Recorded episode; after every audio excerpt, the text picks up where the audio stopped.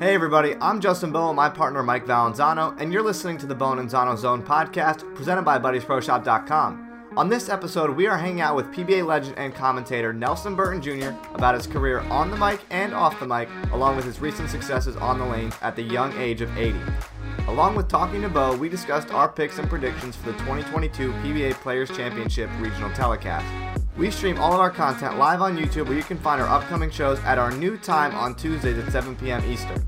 If you want to see all that BuddiesProShop.com has to offer, head over to their website and use coupon code ZONE5OFF to save 5% off your next order. Some manufacturer restrictions may apply. Be sure and check us out on Facebook and Instagram at Bone and Zano Zone so you never miss an update from the crew. Now, let's get into our seventh episode of Season 2, Hanging with Nelson Burton Jr. Hello, everybody, and welcome back to another episode of the Bone and Zano Zone podcast presented by BuddiesProShop.com. Mike, is going to be back on this Tuesday night. Hey, buddy. How are you? Good. How's things in Wichita? Things are good. It is uh, day number one of classes in semester number two at Wichita State. So uh, that's uh, our little short segment of what's up in What's Wichita. up in Wichita? Yeah, Yeah. we're not going to do that this week. We're going to skip it. We got um, you know, we've had we've had some real legends on before, bud. Um, I think tonight is uh, we're going to over go over the legend category tonight. Yeah, this is a, a really special guest. Yeah. and uh, we're we're really excited to talk to him. Um, but we've in other news besides our special guest tonight, uh, Players Championship qualifying wrapped up over the weekend. We will talk about that after we speak with our guest. But uh, Mike, you uh, well, you haven't done one of these in, in quite some No. time where we've had your uh, Mike Val opening. So yeah, my uh, traditional opening, right? your traditional introduction of our guest. So go right ahead and uh, do your thing. So, doing some more research about this guy, I didn't realize all the other accolades he has, Justin. I learned last night that his family is the only family to have three members win the Masters his Okay. father, himself, and his brother to win the Masters. Okay. An 18 time titleist on tour, two majors, the 76 Masters, the 78 US Open, inducted into the PBA Hall of Fame in 1979. Didn't know this fact either, bud. He holds eight Eagles from the then called ABC Nationals, now the USBC Nationals. That's quite a few. That's like a couple Eagles there. Inducted into the ninth, uh, to then the ABC, now the USBC Hall of Fame in 1981, the first ever father son duo inducted into the ABC slash USBC Hall of Fame. In 1975, Justin, way before your time and my time, he was then brought on to become the commentator on ABC Sports. Uh, he held that uh, job until the last show in 1997. He was also nominated for four Emmys. Wow, Didn't know that. that's impressive. Um, very impressive. He was ranked number 15 on the PBA's list of the greatest players of all time. Um, you know, Justin, if you put on a football or baseball game now, you hear Joe Buck, and he's kind of synonymous with sports now. And in my generation, Nelson Burton Jr. was the Joe Buck of bowling. So without further ado, the great Nelson Burton Jr. Well, thanks, Mike. Um, a, a couple of comments. I hope Oh you boy. can- I hope you can hear me. Number one, I have nine ABC Eagles. Oh, I'm sorry. I'll, I'll give you a little rendition. I have three team, two doubles, two singles, one all events, and one masters. If you win the masters, you get an eagle. My So I God. have nine Eagles. Uh, the thing I'm proudest about about all of that in the 84 years that I bowled, I was the all-time leading average bowler in the ABC USBC competition when they oiled them equal gutter to gutter. The 84 I quit when one player shot more 260 games in one session than I did in the previous 25 years. Um, following me in average were guys that Justin would know, namely Don Carter, Dick Weber, Earl Anthony, George Pappas, uh, Bob Strampe, and Justin. I'm going to ask you a trivia question. In Oh, boy. Probably almost maybe one million bowlers that qualified for a lifetime average. That means 20 tournaments or more. What do you think the 20th high average lifetime average was? And you're saying on one to one? Yeah, and I yes, and I I'll, I'll give you a clue. What do you think my all-time high average was when I retired? After 83 years. I'm gonna say two twelve, two thirteen. You're close. I'm going to give you a clue. 207. Okay. Okay. And then what do you think the 20th best bowler uh, over the history of almost 100 years, what his average was? I'm gonna go with two oh one. How about 199? You're very realistic about all that. Second, for you, Mike. Yep. Um, Jack Buck, who is Joe Buck's dad, and I bowled on the same media team, and I will give you the year. You'll probably like this 1958. Okay. And Jack Buck was an accomplished bowler, his dad. And um, Jack Buck, this is a trivia question also. Jack Buck was the first color analyst on ABC's Pro Bowlers Tour with Chris Schenkel when we came, when they first came on the air, Justin. In Wow. 1962, it was Jack Buck and Chris Schenkel. And then in 1963, it went to a guy who lived across the street from our bowling lanes in the George Washington Hotel named Billy Welu. And uh, I had the luxury, you've grown up in quite a um, environment, Justin, of bowling, but I'm not going to say I outdid you, but in, in my league alone, back in the 1960s, when I was just starting college at St. Louis University and I was in the Army at the same time, we had seven U.S. Open champions alone bowling in our league. My God. Wow. Okay, I'm leaving you that with your, your start. So it's up to you to run with some of that. Wow. That's That uh, is impressive. seven US Open champions in one league. in one league. We had, Wow. and I'll give you the ones right off the top of my head Don Carter, Dick Weber, uh, Billy Welu, Harry Smith. Um, let me think here. I get one that you don't even know that's right off the top of my head who bowled on my dad's team named Bill Tucker. Bill Tucker was a, a bowler in our league that won the U.S. Open in 1960. Back then, it was the All Star. Star. Yeah. And I don't have a league sheet in front of me, but I did it for one other show, and there were seven guys in our league. Did I say Billy Welu? Yeah. Yes. Okay. Billy Welu, Smith, Carter. All right. Anyway, we'll go from there. And we're we're not talking about like the PBA league. We're talking about like Monday night. No, we're talking about the Monday Night League in the in the height of bowling, which I kind of grew up in, Justin, when I was just a little bit younger than you are now. Um, we had the, the team bowling, the Budweisers, which you've heard of, and the Falstaffs and all. The Falstaffs actually had two teams, and it, this is called the St. Louis Masters Leagues, and one of them was captained out by Buddy Bomar out of uh, Chicago, and they flew in their own DC three down to Bowl League every week from Chicago to St. Louis. Um, and then so we had two Falstaff teams, and one of them that I bowled part time for um, was the one you're most used to or famous with was Welu, Glenn Allison, uh, Harry Smith, Hal Savis, a guy named Carl Richards, and da, da, da, I can't think of the, the the sixth guy, but I filled in for that team. So when I was 16 or 17, but that was in the era before bowling had hit national television. Justin, Right. Just national television star in 1962. Okay. Incredible. Wow. Yeah, Mike, just think you've got two super subs in your league being Johnny and Dad. And dad. Yep. Imagine having five more guys at that level that bowl in the league. It's, it's it's incredible. That's when bowling was bowling, though. No, Yeah. I have to correct you a little bit, Justin. These guys, some of them that won the U.S. Open, were not at the same level as Johnny and your dad. Okay. Just because they won the U.S. Open doesn't make them a Parker Bohn or Johnny Petraglia. Okay. Okay.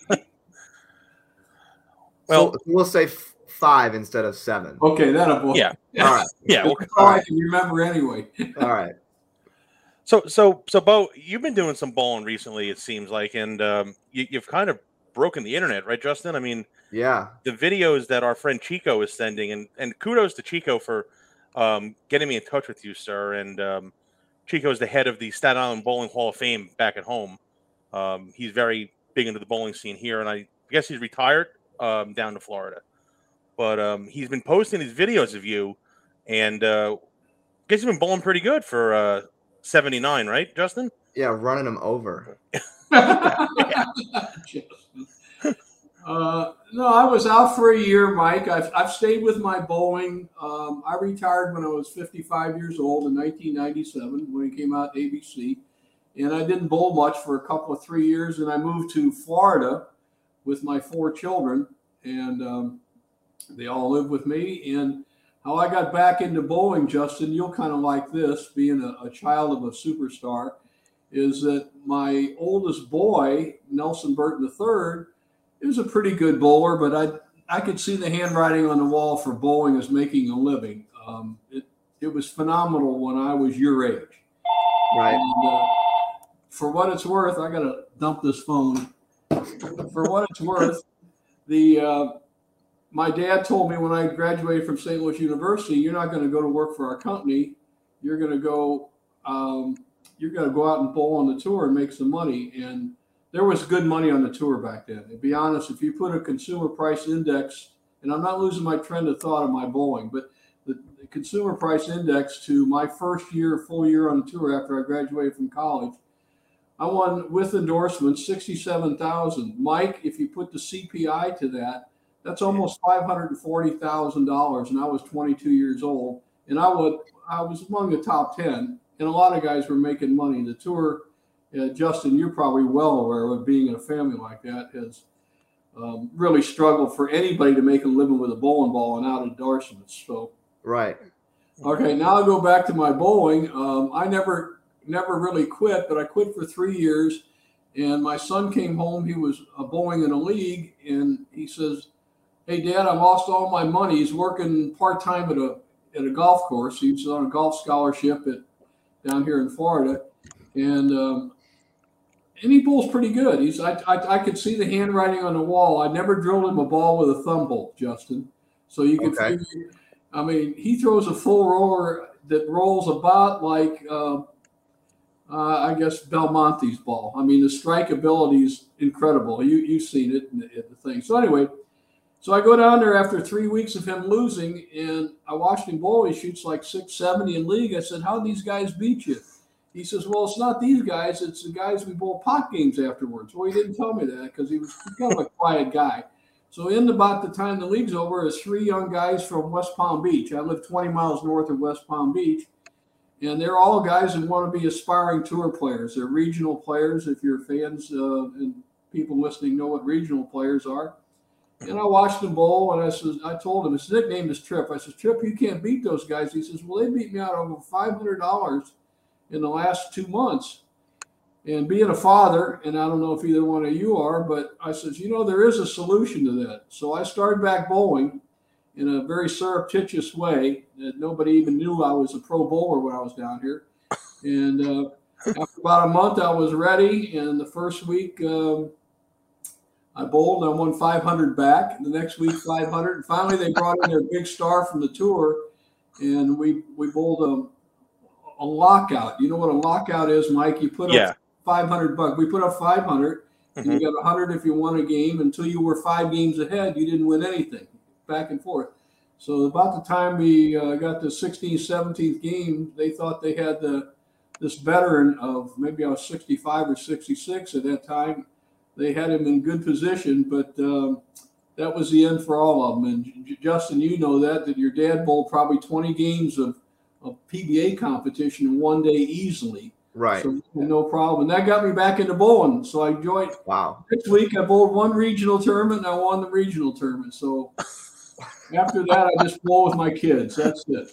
Wow. What are you averaging league? Do you, do you still bowl? You're bowling league now, right? I bowl league. I, I quit. I was down for about a year, Mike. I had uh, I was a competitive weightlifter in the Mhm. Florida Powerlifting Association. Wow. And in 1977, in Boca Raton, a city you named, Mhm. uh, I tore my rotator cuff uh, in the bench press contest. And last year, I had to have it operated on, so I was down about eight or nine months. And I started back in league and uh, didn't have the ball speed and whatnot. And I finally got it back up after about four or five months bowling. But Average means nothing. It's who you beat and how much you won, Mike. But I'll give you my average. I hold the state record at 247 something, a, but I only did that when I was 70 years old. So um, average doesn't mean anything. I always said that uh, you take Justin's dad, who's probably I ne- Justin, you didn't know this. You weren't even born at the time. I proclaimed when I saw your dad bowl on TV, I was an announcer at the time, that your dad would be the all-time leading money winner. And I know he's pretty much closed in on that. Uh, but the, the unfortunate thing is that the PBA Tour kind of fell apart where he couldn't make you know three or two or three hundred thousand in one year back, you know, twenty some years ago. But um, anyway, that's kind of how where I sit right now. But my average is last week I bowled against a guy, Mike, who was running him out against me when I was doing my rehab. I shot 1080 for four against him with 300 the first game. So, granted, they're not gutter to gutter, equal oil, and all that stuff, but you don't mess with touring players. Let me put it that way. That's incredible. That's funny. That's awesome. I, I have nothing more to say to that one, Justin. That is just No. Well, Justin bowls. Justin, you're a college. You bowl on the college team at Wichita State. Yeah. Oh, okay. And I'm very familiar with that team and whatnot. And uh, the college players probably are the only ones in the country with, le- with legitimate averages. You know, I, I saw I, I taught a little girl named Shelly Goodwin, and uh, down here who had no father, and I trained her and whatnot. And she just bowled on on flat conditions and sport shots all her life, and um, she ended up winning a national championship with Lindenwood College, which is right there outside St. Louis. Uh, about four years ago, and she was averaging 196 for the year. But when we got her to bowl in, in leagues, she had she's 230. You know, so Wow. it's it's a different story. Yeah. That's nuts. Justin. You you bowled. You just bowled recently with Dad in a uh, little score fest shootout, right? That had the little Yeah. um, symbolic um, reference to bow right? Yeah, I bowled the the holiday doubles with Dad in St. Louis at St. Clair, which uh, was That was the- where our last. Excuse me, Justin. That was where the last ABC TV show was at St. Clair. yeah. So he had so after our eight games qualifying, we bowled an additional five game block, and he had thirteen forty for four. No, for five. Excuse me, not four. It's impossible for five. So three hundred and forty over for five, and then came out the next morning to start the next block with two seventy nine three hundred. And you're talking, you're talking about a world class all time bowler. And granted, the lanes are easy in, in that. And your dad would be the first to, to admit it. I'll tell you, lastly, St. Clair, when I turned 50, Justin, I bowled a couple of the senior tour stops when they had ESPN TV. And I made the TV show, and three out of the five I bowled. Never won one, but still made 39000 I was having my, my cake and eating it too like your dad could have had when he turned 50. He was still competitive on the regular tour and a, a top player and could bowl the seniors. Uh, but at St. Clair was my last senior tournament. I only bowled five. I averaged 205. I was the only senior to average 200 in the same house Wow. you're talking about. And I won $19,000 finishing second in that tournament. Um, and so as you well know, conditions make the player. That, that's why I don't deal with scores much. It's it's who you beat. You tell me you beat Parker Bohn five weeks in a row for a hundred for ten thousand dollars. Uh, you're a pretty good guy. Or you beat Mike Tyson in a bar fight. I think you're a tough guy. yeah, other than that, scores don't mean nothing to me. And that I'm is kind of gonna put this true. Right on your podcast right now. I'm coming up on 80 years old. There's 37 guys that have bowled 900, Justin. I'll Yeah. bowl all 37 of them right now for 10,000 or more if they bowl enough games. wow. Wow. So what's what's that mean? 900. I never saw one of them ever cash a dime on the PBA tour. Do do you consider Norm Duke's 900 a Carolier a 900 bow or no? That was one of the greatest 900s of all times. I was witness to it and victim to that, both both.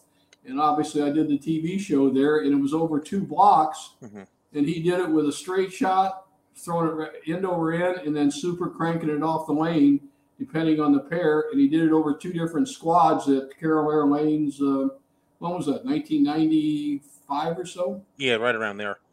So, but Norm Duke, in my opinion, is one of the greatest players of all time. So, I mean, uh, everybody knows his name, but he's never gotten the real uh, praise, I guess you say it is, to his terrific ability to bowl on anything. I mean, Norm Norm learned to bowl on everything. It's hard to beat guys like Duke, Walter Ray, and whatnot who stayed on tour who learned to bowl with a rubber ball on wooden lanes. Your dad's one of those guys, one of the last of there, Johnny Petraglia. Um, they just know too many shots and too many different ways to score. They went through it all. So Norm Duke is still, in fact, I talked to him last week. Let's see, 57, 58. Just Close to it. And he's going to be on TV this weekend. Yeah, Yeah. he just finished second in the qualifying down here. I talked with Tom Clark at length yesterday and today, and we were talking about Duke. And Tom Clark has a very realistic um, attitude towards bowling, although it's a little bit modern. Um, if you know Tom very well, I think he was a collegiate bowler somewhere in New York, and he's pretty accomplished as a bowler. But he was amazed at how good Duke. I says, for if you had money on the seniors tour, you'd have had guys like uh, David Husted and McDowell. Mark McDowell was a PBA Player of the Year in 1990. He never even bowled on the seniors tour because no money. They went into business. Um, Johnny Petraglia and Parker Bohn are two of the guys that stayed with the corporate. And if it wasn't for Brunswick, I know your dad would not be bowling a tour regular because he just couldn't justify it. Right. Yeah. Good stuff there, Justin. I want to get into the final ten because I think I think the list of well, explain what it is first before we So jump into it. basically, we do kind of like a we call it the, the 10 frames of questions. So we ask 10 random questions, and basically, you just kind of give your answer. Uh, The, the gloves are off. I mean, nothing bad, Bo. I, I promise. No, that, nothing that didn't bad, make any difference. There, there is nobody, Mike, in the history of game knows more about statistics and whatnot. You give me the the winner of the 1945 All Star Tournament, uh, aka U.S. Open, and what he shot in the hundredth game to win the title. I'll give you the name and I'll tell you what frame he missed it in 279. this guy's incredible. Ask me a question and I don't know the answer to. It's got to be something that you had told your priest in confession. wow. All right. Well, Justin, I'm that I'm getting challenged tonight. I'm getting Yeah. really challenged. Yeah. All right, all right, Well, Bo. You ready? get for- one that stumps me, I'm going to ask you another one Well- back, of course. Well, they're not really like like like trivia. Like they're more opinion and you know your your opinion on on the on the topic. I, All right, I'll so go for that. You This is the first one. We asked this to everybody. We've asked this to Parker, Albee, Litchie's come on with us.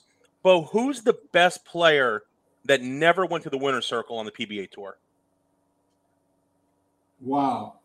I got him, Justin. First one, I got him. Very, Got very good. Got. Actually, it, it is probably a guy in the 19 late 50s, a guy who was bowled like in the Lillard or Campy area um, in that time, who was already like 40, 45 years old when the tour came along. So you're eliminating a lot of, there are a lot of bowlers who were pretty good in the 60s, 70s, 80s, and went on, who were in their 20s or 30s that did not win. But the very best bowlers that probably never won on the PBA tour, I would have to just take the league sheet from that league I was telling you about. And these guys bowled pro tournaments but never won, but they were 45 years old. Right. Uh, you know, you start your career. Ned Day, for instance, or Buddy Bomar. I knew both those guys. And Buddy Bomar, if you people know, Buddy signed my um, PBA certificate to become a member. Now, Buddy Bomar never won one, but he was in his mid 40s. Ned Day was the greatest bowler the first 50 years. Actually, it goes to Hank Marino, was voted the greatest bowler the first 50 years from 1900 to 1949. Uh, obviously, he was way too old to bowl, but Bomar and Day bowled PBA tournaments and they didn't win. So my answer is Ned Day. Can I give you one that everybody's said that's joined us so far and see what your opinion is on this guy? Yeah. A lefty from Virginia. See if you can figure it out. Uh, lefty Virginia. Did he throw a full roller? No, he he um he finished third at the U.S. Open the year Pete dropped the trophy, and he came out of retirement in the early 2000s, Justin, and he made the show at the U.S. Open at Carolier. and he stopped bowling right after that. You got me. Richard Wolf. Okay, I, I watched him bowl. Um, my opinion that um, he's not one of the top twenty. Wow. Wow. All right. Just a little cruel, but Oh, uh, if you're if Ri- Richard Wolf could have beaten Ned Day, I'd have said yes.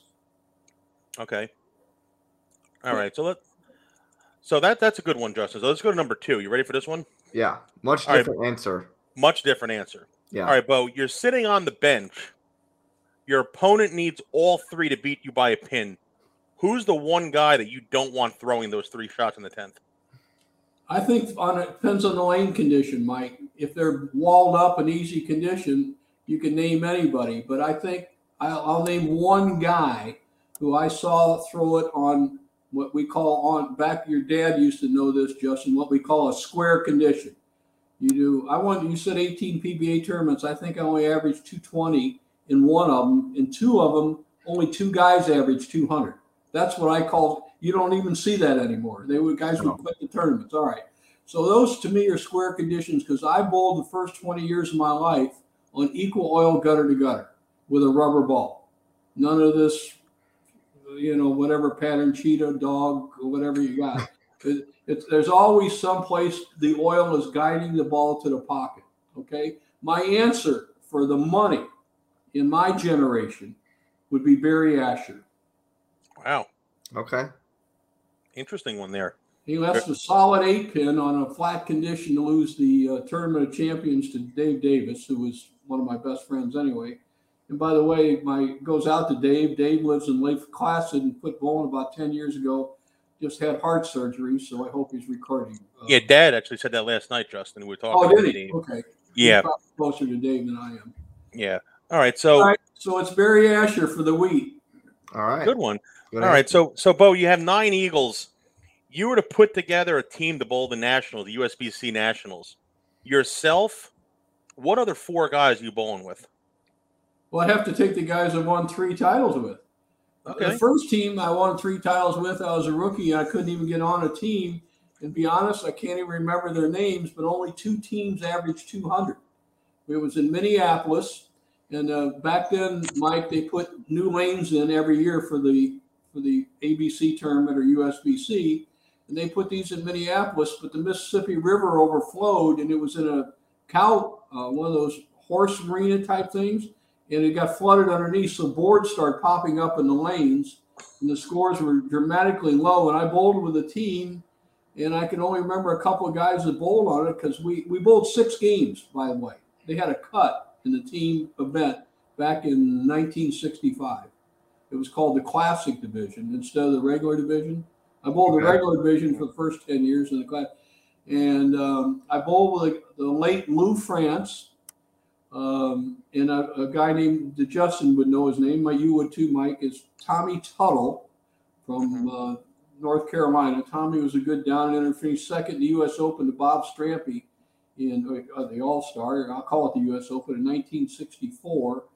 Um, and a guy named Eddie Mayrams.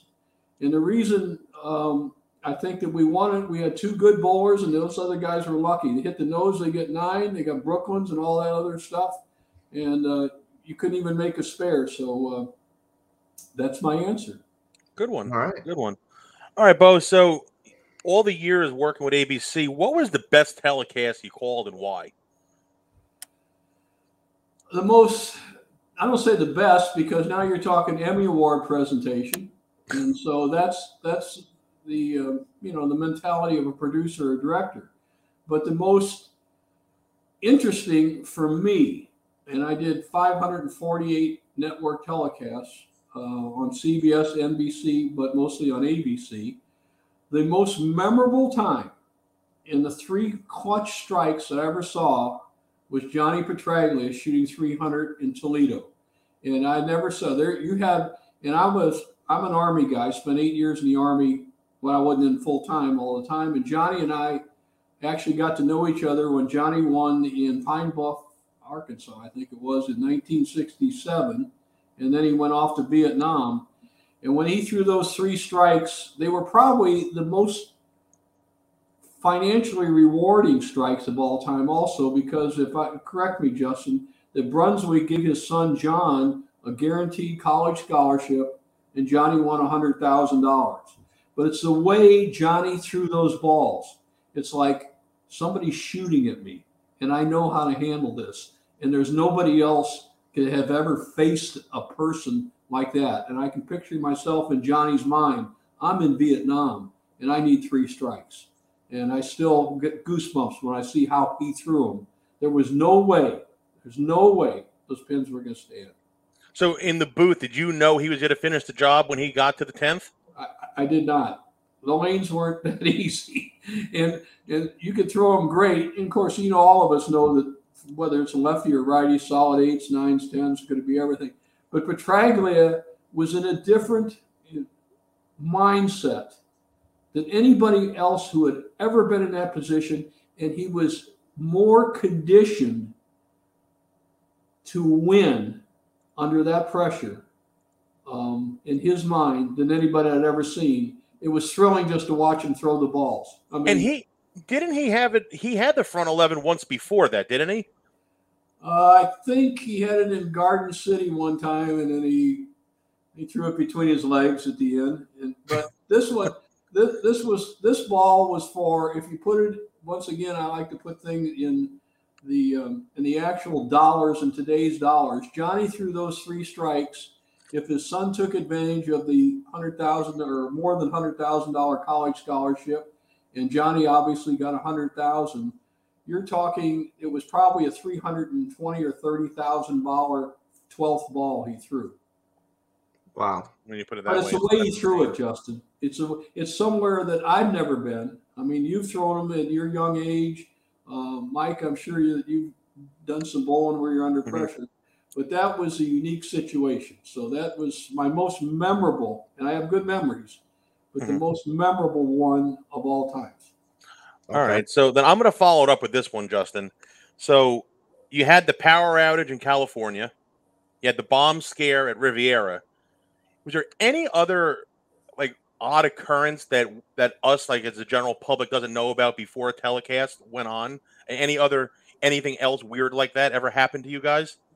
Well, we had a couple of times, uh, Mike, where one of the lanes would break down, and I think the 300th that um, the, the, whoever shot it in 19, I don't know if it was Stefanich or whatnot, Justin, bolted on two different pairs, lane like 15 and lane 17. Mike, we had that happen a number of times. I'm going to say four or five times. Um, we had one other one you're talking about Riviera. We were outside or the threat. The um, we had one in from the same guy. It was uh, I don't know if you remember. You're almost too young. There was an, a guy with a big hair like um, the troop has. We had it all colored, and he was he was threatening bomb threats around. We had one in Texas at, in um, at the Grand Prairie at the Quaker State Open, and um, we had one in Windsor Locks. The same thing that happened in the Tournament of Champions you're talking about at Riviera. And Schenkel split. He says, "Look, I fought world. Eh, people don't know Schenkel fought in the South Pacific in the in the Navy as a lieutenant. there he is, Lieutenant Chris Schenkel." And Schenkel says, I've been shot at enough. I'm out of here. You can hang in here if you want. So, uh, other than that, um, we, you know, we've had some funny things happen, but nothing really much more than that that you actually saw. So, so Bo, I'm going to go off of, off the, that ABC topic for a minute. So, Roth revolutionized the game with what he did and the power and the cranking and whatnot, and Belmonte is kind of doing that now with the younger generation with the two-handed style. Which guy do you think is going to go down in the history books as more of the uh, the more of the revolutionize the game more, Roth or Belmonte? Uh, that's a very interesting question, Mike. But um, once again, conditions make players and errors make players. You can never throw it like Belmonte on wood lanes and get it back from out from. They throw balls out of bounds that come back, and they got seven pound weight blocks and all that stuff and the scoring is so much higher. It, it's ridiculous. Um, um, so strikes are so important, and Belmonte's bowling, and nothing to take away from Belmonte. He's bowling in much shorter fields. I mean, you're talking you could win a PBA tournament with 13 games. When I went finished first in the U.S. Open in 1966, I bowled 115 games, 24 match play a day. So they can't even bowl that many tournaments. They they can bowl three tournaments in that. So Belmonte has more opportunity against less talent to do what Mark Roth did. And go ahead. So do you think that the like the generation now compared to like guys in the 70s and the 80s like in, in Parker's generation are, are the quality like the quality player better back then like the shot makers back then or they're better shot makers now or No, is, you to- is there even a shot maker now I've been asked that question a bunch of times, and I'll go back to the 50s. I've been a good bowler. Um, I've been a reasonably good bowler since I was 16 years old. That means that that I've had at least 64 years of being in PBA competition. I bowled a PBA tournament when I was 17 and led it in Chicago. So I can say that through through this bowling now. You are a part of your environment. When you bowl against three pound, 10 ounce wood pins on equal oil gutter to gutter in 12 degrees temperature and you average 210, who knows if you wouldn't average 240 today? I mean, Mhm. strikes are at a premium and the bowlers have a different thing. Accuracy was the most important thing. The most, we had tons of guys, they weren't two handers, but we had tons of guys that could could crank it up. A guy, you wouldn't even remember these names. Stan Slominski finished 12th in the in the BPA All Star back in the late 50s. I mean, he he did what more than Mark Roth does, and but once again, he couldn't do anything because of the way they were. Mark would have struggled in the 50s and 60s with his style. So if you take that into in the thing, you have to equate, in my opinion, the quality by eras. Let's take the 60s. Who do I think's the best of 60s? Who do I say is best of 70s? Who's best? When I, I'll equate it down and make it a little simpler for you because I made it a little bit of a problem is that you have to take a guy and what he did. And I will say Mark Roth is the best natural ability to throw a bowling ball I was ever around. And I bowled around Carter, Weber. I bowled league with those guys when I was just a kid, and I was a good bowler. And I was around Ned Day and Bomar and that because my dad was there in the in the fifties and sixties. Um, you know, and the bowled with Carter and Hennessy. You know, they all practiced with me all day long when I was 15, 16 years old. And uh, you'd have to just take the era. The 50s was definitely Carter. You know, the 60s you could have a something for for um, for Dick Weber. Hmm. The 70s you have to go with Earl Anthony. The 80s Mark Roth. 90s you guys are probably more um, attuned to who was the best bowler in the 90s, but the tour was starting to struggle and never even completed the 90s. So Mhm. um, I named some good names there, but they would not have been dominant in any with their style in any particular lane condition. Like lefties never had a chance for the first 50 years till they made lane machines. Because we put equal oil gutter to gutter, it's on the left side of the lane, like your dad. He's bowling on a dead sport shot, and right handers are putting a groove in there. There's a reason nobody ever won the U.S. Open or Masters who was a left-hander until the mid '60s, So they start putting lane machines out there, and then it reversed. Yeah, I think Right. there's only six people to ever win the U.S. Open that's left-handed, if I'm not mistaken, or six or seven. There's not many. Well, I know Petraglia has won it, Albies won it. Cook has won it. But they all Rhinos won after it. what I'm saying, after 1965, 66, Yeah. 67. You know, um, so conditions make the player, unfortunately, in our sport. All right, I'm gonna give him one more, Justin, and we're gonna. I don't want to keep him any longer. No, Bo, if. I- I'm- I'm good If I ever, ma- Bo, if I ever make it to Florida, can I uh, meet up with you for lunch and just shoot the shit with you for an for an hour? But this is great. Who's buying? First I'll, of I'll, all, I'll, oh no, no, that's on me. My company will expense it. That's 100. percent 100. percent I'm we'll yeah. have stone crabs on Jupiter Island and see how, how much they love you after. 100. percent That is all on me. So here, here's my last one, Bo. Okay. Your legacy. Um, Justin's generation may not be too familiar with what you did because you did it, you know, many years ago. But do you want to be remembered more as the Hall of Fame bowler or the Hall of Fame broadcaster? All I'm remembered as Mike, and I've done thousands of exhibitions and Miller Lite All Star, and I can't tell you how many thousand exhibitions. And I can see after bowling on tour and then being a broadcast announcer for 25 years or so, and kids come up to you, even adults down here that watch the show, and they just remember as the tip guy, the bowler. They don't know that you won whatever. I was, I don't know how many titles I won, but you were put into a suitcase too, Justin. Do you have that clip? Do you have the picture we pop up for him? Oh yeah.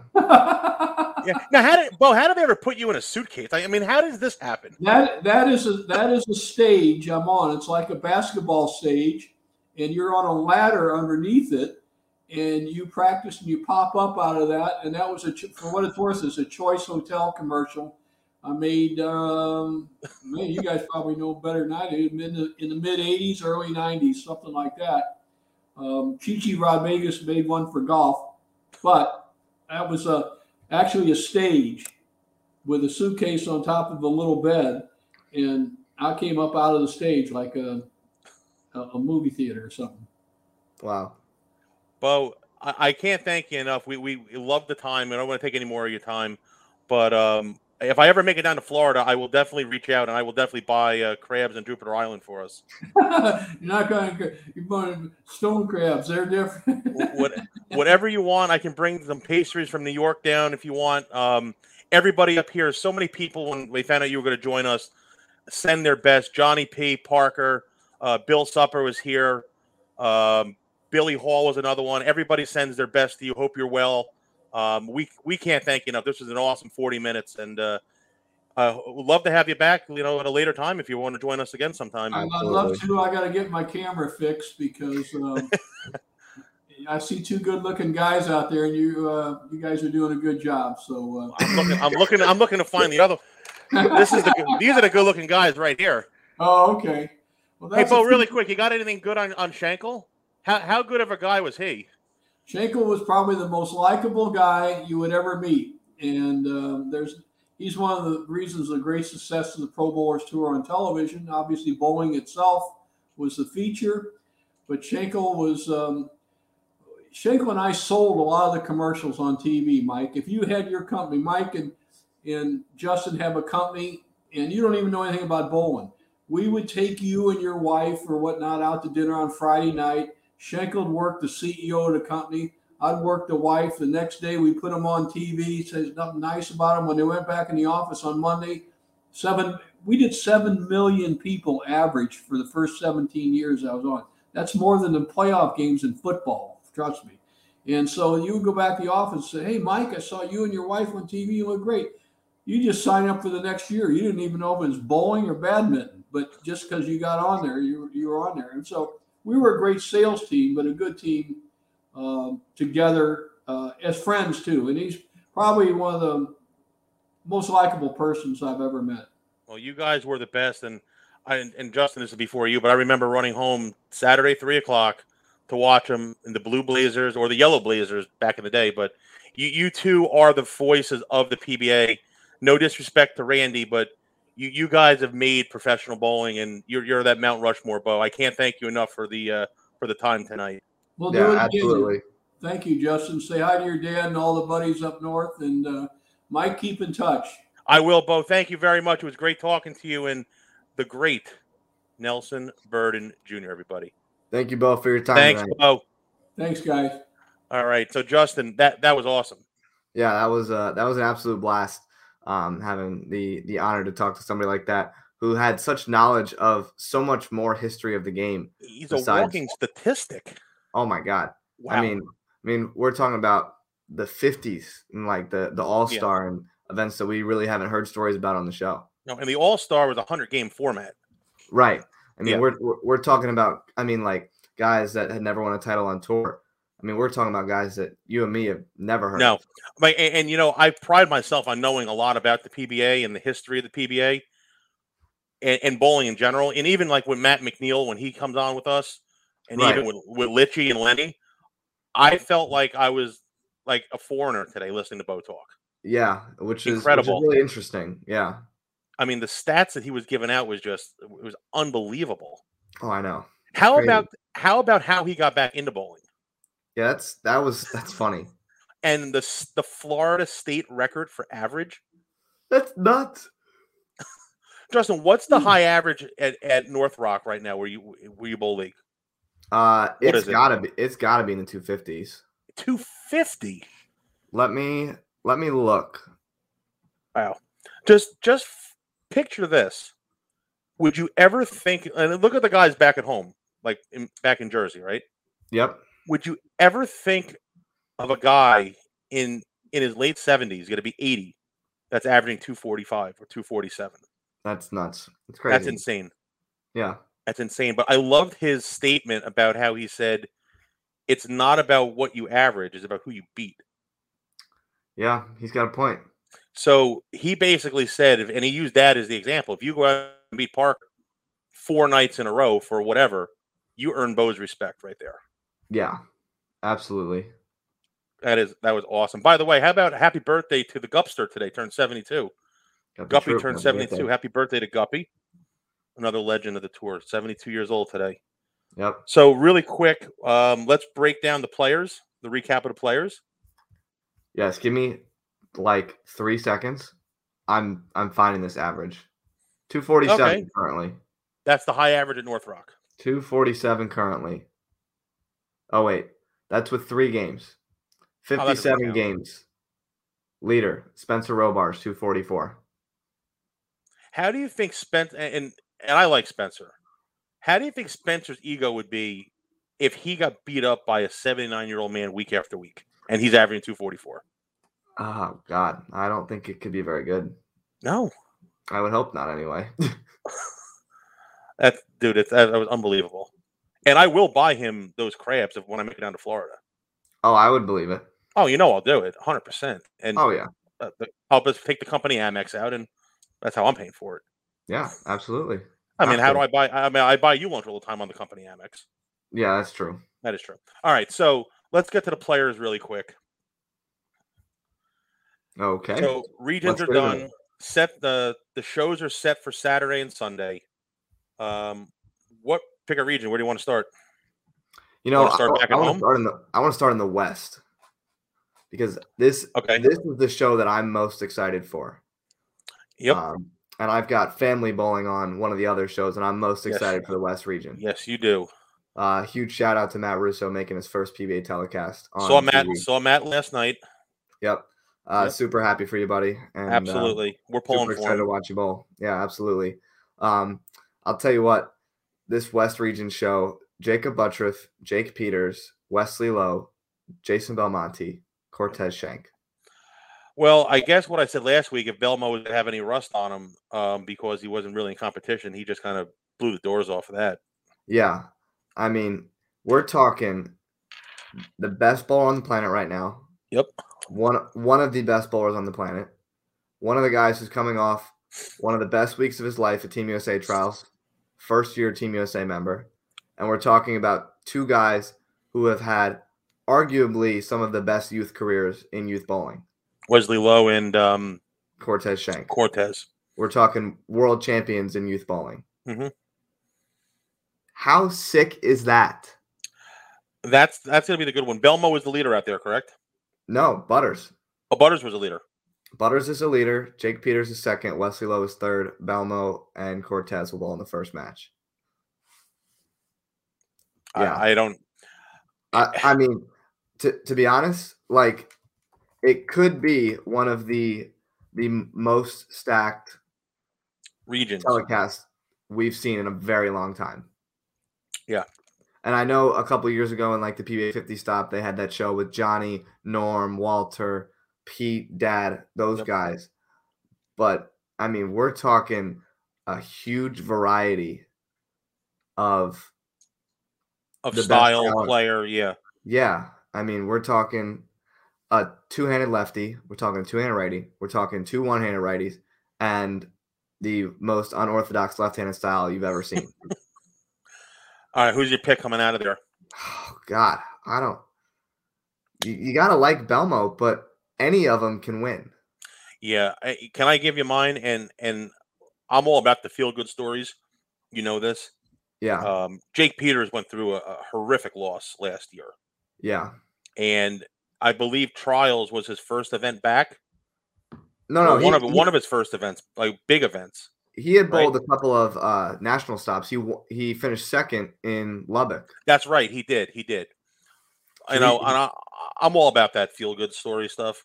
Yeah, And I think after winning team trials, and let's get Jake Peters to the winner circle out of the West. yeah. I'm gonna. I'll say this. I was there when his name was called, and it was it was pretty tear jerking to. Oh, yeah. to listen to. All right. So we're gonna we're gonna say we'll give Jake Peters the nod out of the West. Yep. So all right. let's uh let's look at the East region back home. Faw, tournament leader, Brandon Runk making his first TV show. Uh, Bill O'Neill's third, Kyle Troup fourth, Patrick Dombrowski is fifth. I believe it's Patrick's first show. I could be wrong on that. Uh, no, I think you're right with that. And I called O'Neill last week, if you remember. Yep, you said you said he's going to be there. Uh, you gotta like Kyle Troup, defending champion, Bowler of Uh, the year. likes the format, player of the year. Yeah, um, Graham Faw had is coming off a pretty good week as well. Uh, Led the RPI in qualifying, ran him over there. Brandon Runk, I know, bowled the RPI, so had some pretty good experience under his belt. Yeah, he got to the round of 16, I think, at the RPI, right? Yeah, it's uh, it's gonna be pretty exciting watching those two guys because Graham we haven't seen on TV in a long time. Uh, Brandon Runk, I mean, almost bowled junior tournaments against him, and if I did, it wasn't very many. He But- bowled our team tournament um in last spring, summer, Yeah, I mean, uh, in September. I'm sorry. He I mean, bowled. I've, I've bowled events against him. Uh, excited to excited when you see somebody that you know. Yeah. Like uh, another prime example, Chloe Skurzynski winning the amateur title uh, a couple weeks ago at team trials. I bowled PJBTs against her. That was Mhm. that was pretty cool to watch. So anytime you get to see someone that you like knew up and growing growing up and watching or bowling against from your home area, yeah. uh, watching them compete at the biggest stage is pretty cool. So I'm I'm excited to see that show. That's how I think kinda feel with it Billy. Yeah, What? that's how I kind of feel with Billy. You know, I grew up with, with O'Neill, so it's the same thing. You know, we Right. all, and O'Neill, Van Hees, we all came out of that same JBT class, basically. Yeah. So uh, um, let's move on to the south. uh, Tommy you just want to call this the Tommy Jones region? Oh what he did was just unbelievable. What he did was ridiculous. Oh my god, I know he, he dominated the field. I think he led by over 300 and had the 300 pin lead, not very far into the tournament. No, I know at one point he was 600 over, and second was not 300. yeah, he had a 400 and something pin lead after, like, I think the first block. Yeah, I mean, he nuts. murdered them. yeah. Norm Duke second, David Stouffer third, Tommy Sambueno fourth, DJ Archer fifth. I'll tell you what, I want to see Norm Duke and Tommy Jones on- bowling each I other. think every- I think everybody match in this region. Um, how cool would it be to see Norm Duke win not only one of these regions, but to win the whole event at 56 or 57? That will make him the oldest player to win a major on the national tour. Yeah, that'd be that'd be cool to see. Now, uh, on to the Midwest region: Sean Rash, AJ Johnson, EJ Tackett, Matt Russo, and Bailey Mavrick. So here's a good one: Bailey Mavrick bought his PBA membership the morning of practice for this event. Now, who? Now, what is a Bailey Mavrick? You got to fill me in on this here. I'm not familiar with the name. It's hit, it was his first PBA event. Now, do you know him? Was he like? Is he a youth? Uh, like out of the college? I- like, No, I, I think he's from Indiana. Uh, Okay. A couple people that I hadn't have known from that area knew who he was.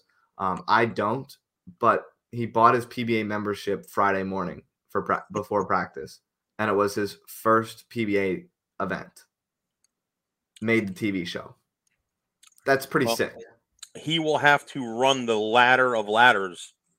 to get to the Yeah, this- circle. This is a, a, pretty stacked ladder um, itself. I mean, This is probably the strongest five you're going to have. Yeah. Um, we're talking Matt Russo, rookie of the year, uh, Team USA member, EJ Tackett, name speaks, for himself, Mhm. AJ Johnson, who has still yet to win a PBA title on tour. But name speaks for itself right there. Exactly. Very accomplished. Which, I mean, still blows my mind. He's yet to win a title. And, I mean, who knows? It could be his time at an event like this. Correct. And Sean Rash, uh, Hall of. Fame career, just a matter of time before he gets in. Correct. That speaks for himself there. Yep. And then last region we forgot to mention, Southwest region, Dom Barrett, tournament leader, Arturo Quintero second, Francois Lavoie third. And in the opening match, the match that the YouTube world has been waiting for on TV, Brad Miller and Kyle Sherman. That would be like me and Brandon bowling each other on that's TV. you and Brandon bowling each other exactly. Yeah, Um, I, you know, I have a I have a man crush with Prather, and I have a man crush with Frankie. So, you know, when the money's on the line, I will take Francois Lavoie over just about any single person on the planet. yeah. Uh, I'll tell you this though, it'd be cool to see Brad Miller make a run because I know he made Yes. a run at the World Series. I think was it last year or the year before? The year before, Uh, made a run at Belmo. Uh, yes, I, I don't think he has a title yet. he does not have a title. Kyle Um, has a title. Yep.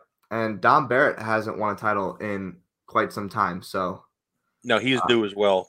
yeah, but- it would be It, it's hard to cool. bet against. It's hard to bet against Frankie when the money's on the line. It really is hard to bet against Frankie. so so here's some some good stats. Um it says players championship regional finalist by the numbers. Okay, So out of the 25 finalists that qualified for the uh, regional finals, there are 15 PBA Tour champions, 164 total titles, Mhm. 11 major champions, 36 major titles, two Hall of Famers, five Rookie of the Years, six Player of the Years, like six players, not Mhm. yeah, yeah, counting Belmo being it six times. yeah. That's won the award six times. Yeah, and four former player championship winners. And there's five players who have qualified for the finals, for the regional finals twice. Some some good stats there. Unique your pop- Get your popcorn and soda ready for Saturday and Sunday on FS1. and Monday too. Three And, and sun and Sunday is my birthday. Well, so happy early birthday, Mike. thank you. So um, you can all send your regards to me on Sunday when you're watching the show. Um, it is going to be a great weekend of bowling, to say the least. Yeah, yeah, it definitely will be. I'm I'm looking forward to watching these matches. Um, I will pull up the schedule. I And I, and and one other thing that we forgot to mention, pal. Go right ahead. Uh, kudos to um, I know he watches when he's around. He's been with us twice. Uh, friend of the show, Wes Malott. Um, congratulations to Wes. Yes. Uh, unanimous uh, first ballot Hall of Famer going into the PBA Hall of Fame. yeah, that's uh super super cool. Well Um, deserved. we we've talked about it. We knew it was a matter of time, Mhm. and to see uh, his name going to be inducted in the Hall of Fame uh, here in a couple weeks with the tournament champions. That's, There- uh, that's going to be super exciting. Yeah, there's going to be a bunch of guys that are be that are, that are eligible that should be going in. Uh, Rash will be on that list. Billy's going to be on that list. Uh, Belmo's obviously to be on the list. There's going to be a bunch of guys that are coming up that are going to meet that re, uh, the eligibility requirement now. Yeah, I, but I do think you have to be 40 before Yes, you yeah. Yep, it's so, the age, correct. So, But they're they're knocking they're knocking on the 40 uh, mark. yeah, so TV finalist or TV finals for the uh, regional TV shows. The the schedule East Region will be January 22nd, which is Saturday at 4 p.m. on FS1. Mhm. Following that, right after at 6 is the South Region. On Sunday, Midwest Regions at 4 p.m. The Southwest Region will be following that at 6 p.m. And then Monday night at 7 on FS1 will be the West Region. The finals will be January 29th, which I believe is Next Sun- uh, it is next Sunday. No, it- I'm sorry, it is Saturday. Saturday. Saturday, Saturday. night at 8:30 on FS1. How great would it be if Bo was doing the show, commentating this show? Yeah, that would that'd be cool. Um, also, oh my god, I lost my train of thought here, pal. I totally lost what I was going to say here. Um, totally forgot where I was going with this. Good. Yeah, it, it's see, I'm getting older, so I'm losing my marbles a little bit. It, it happens. It You does happen. Happens the best. Um, yeah, I know, but a, a good week of bowling coming up to say the least. Yeah. now- Another in other news, PBA Junior Finals are also Yes. going on next weekend. Correct. So I will be on scene. I will I. I heard that rumor you'll be in Texas. I am I'm very looking forward to uh, being there for the PBA Junior National Championship. Yes, Uh, gonna watch uh, good buddy Alex Bowl. Yes. I'm. We are pulling for Alex. Yeah. So uh, Now, Well- before we wrap it up, let's just really quick what we're going to do next week. Yep. Now, next week we are going to do a show. We've been talking about it for about a month now. Could be longer than that. It could be honest. longer than that. We are going to finally um, have the debate about the about the Hall of Fame and eligibility and players and whatnot. So we are going to have, um, and I call them the TMZ of the bowling world.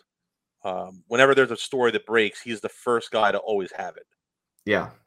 USBC Hall of Famer Jeff Richgels will finally join us after many years.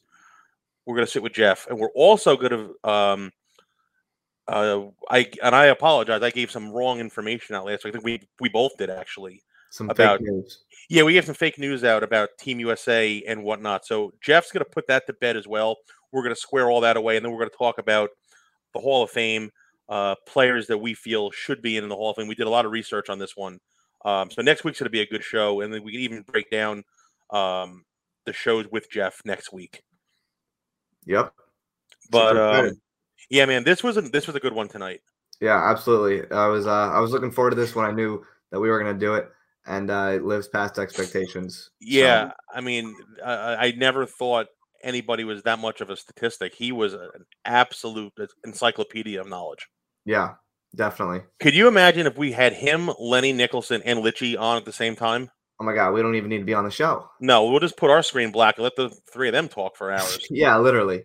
you know, when I told when I told We'll, people, we'll last- sit back and be viewers for that week. oh my god, 100. percent You know, Yeah. when I when I told Johnny, Johnny told me that Bo was very knowledgeable. And he goes, he's going to know his stuff. I'm like, well, most people do.